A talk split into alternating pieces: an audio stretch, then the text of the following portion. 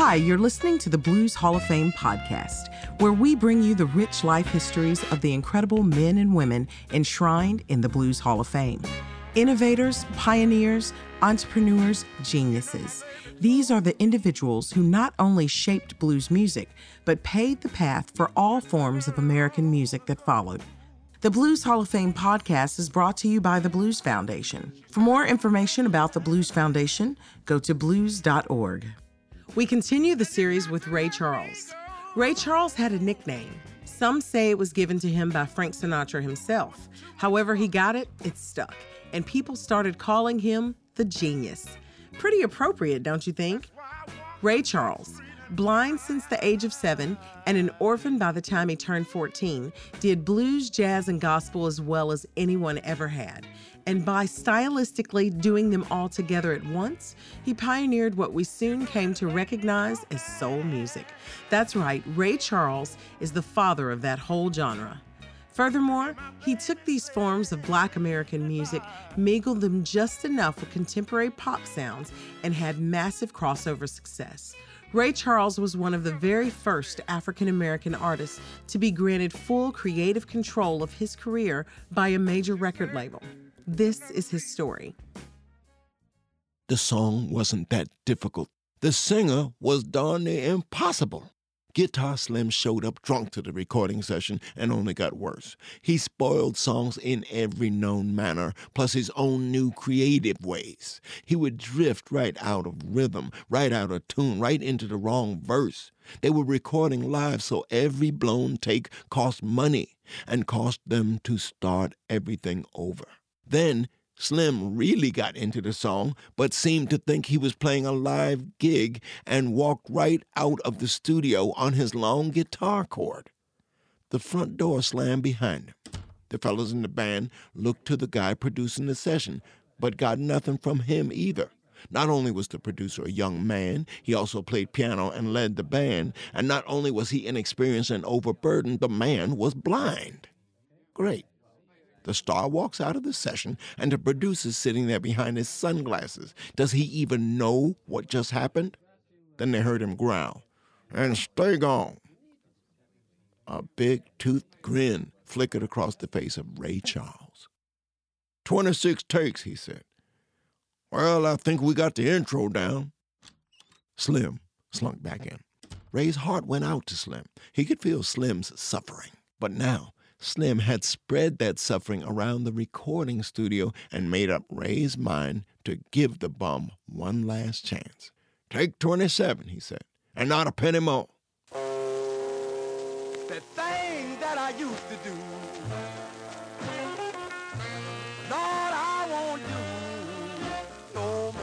Slim gouged into the song on the verge of breaking his last string or blowing out his amp. The band went with him. The musicians held their breath, restless on the edge of their seats, waiting for Slim to fall apart. Slim broke tempo, but stayed close enough to sound raw rather than wrong. The band looked to Ray. He shook his head and didn't skip a note. Slim slipped a chord, but the band kept going. Ray felt his stomach tighten, his heart pounded. The breaths came short and shallow. He could hear Slim's calluses scraping on the strings. He could hear the hornmen inhaling raspy through their noses. He could hear every bad note separately, clearly on its own. It hurt. But Slim had nearly dragged himself through three minutes, not perfectly in time or in tune, but as close as he was going to get. They nearly reached the end of the endless song, just another moment. And then Ray's relief and excitement burst out of him a little prematurely.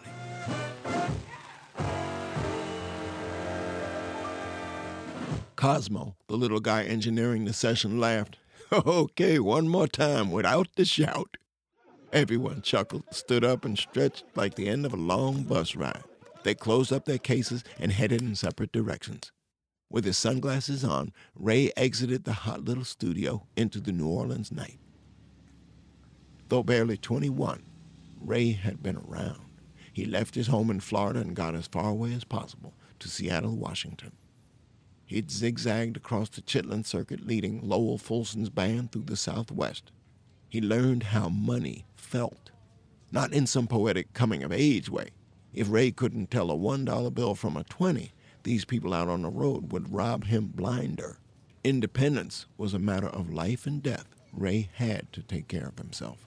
Fortunately, his ears made up for his eyes. Of everywhere he'd been, Ray enjoyed listening his way around New Orleans best of all. He had two miles to go from the recording studio to the Dewdrop Inn. His path led straight down Rampart Street through what the neighborhood locals called back of town. Virtually all the city's colorful legends known all over the world began as secrets back of town. French Quarter sounds trailed away from Ray. Drunken clarinet and woozy trombone. Ghosts played in Ray's mind past the corner of Basin Street. Ferd Morton sang, I thought I heard Buddy Bolden say, nasty, dirty, take it away. Ray smelled chop suey, peanuts roasting, bay rum. He knew intersections by the sound of traffic in front of him. A junk dealer called to him, Say, man. Say, man. And the crave itched deep inside. He felt the coldness of the dealer's soul. The dealer saw something in Ray and knew. Ray kept stepping. At last, he heard the dewdrop jukebox record playing. Patsy Vidalia screeching. She was a he. Patsy, who talked like a woman pretending to be Ricky Ricardo from I Love Lucy, she meant Ray was home. Ray pushed in the front door and took a seat at the bar. A man named Frank Painia ran the Dewdrop. He looked after the musicians who performed on the Dewdrop stage and lived in the rooms on the second floor. He even tolerated Patsy. Frank poured Ray a glass of scotch over ice and asked how Slim did. Terrible, Ray answered. He sipped the top off his scotch. Biggest damn hit of the year. Success bother you? Frank asked. Ray said, Slim took five hours to finish three minutes' work.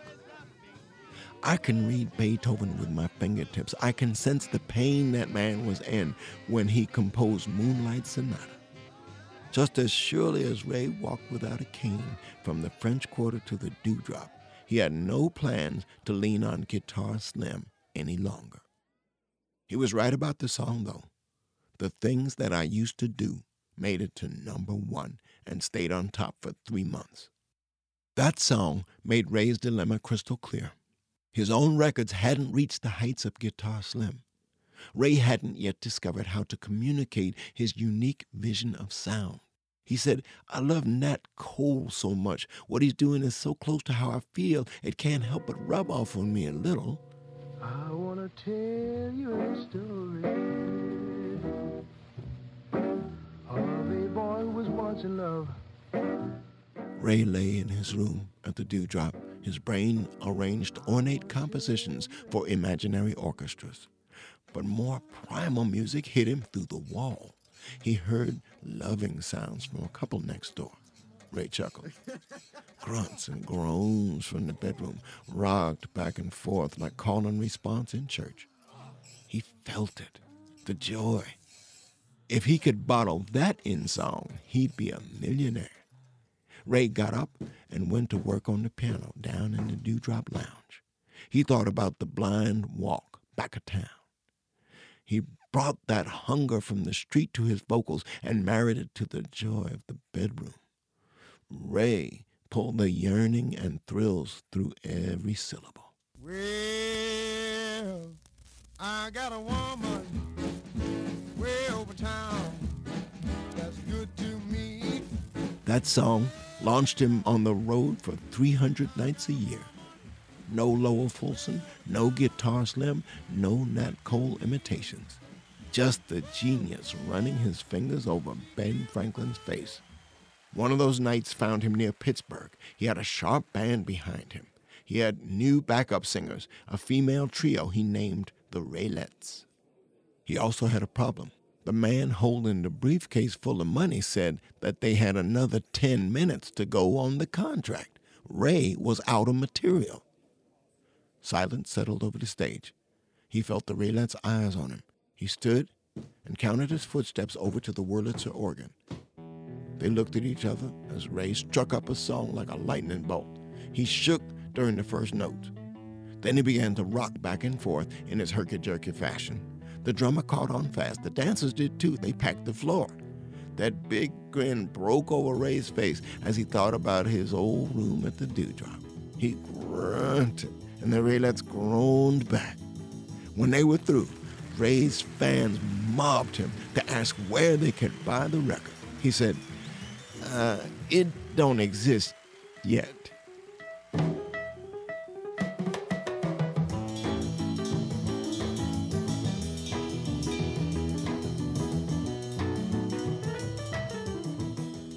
Thanks for listening to the Blues Hall of Fame podcast, brought to you by the Blues Foundation. The Blues Hall of Fame podcast is produced by Beale Street Caravan for the Blues Foundation, written by Preston Lauterbach and voiced by Guy Davis. For more information on the Blues Foundation, go to blues.org.